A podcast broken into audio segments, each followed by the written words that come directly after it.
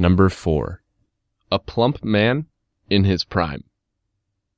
To begin with, let me introduce myself. I am a handsome, plump man in my prime. Just joking.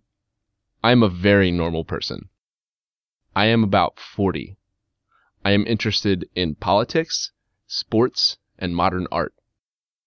I am crazy about jazz. I am crazy about listening to jazz radio in the car. I am good at storytelling. I am fairly fit. I am seldom ill. I am well off. And, the key point, I am not married. On the whole, I am Mr. Right. However, for some reason, I am constantly late for work, and I am always on the slow side there. To be absolutely honest, I am not a workaholic. Nevertheless, I am lucky, because my girl Friday is clear headed and she always knows what is going on.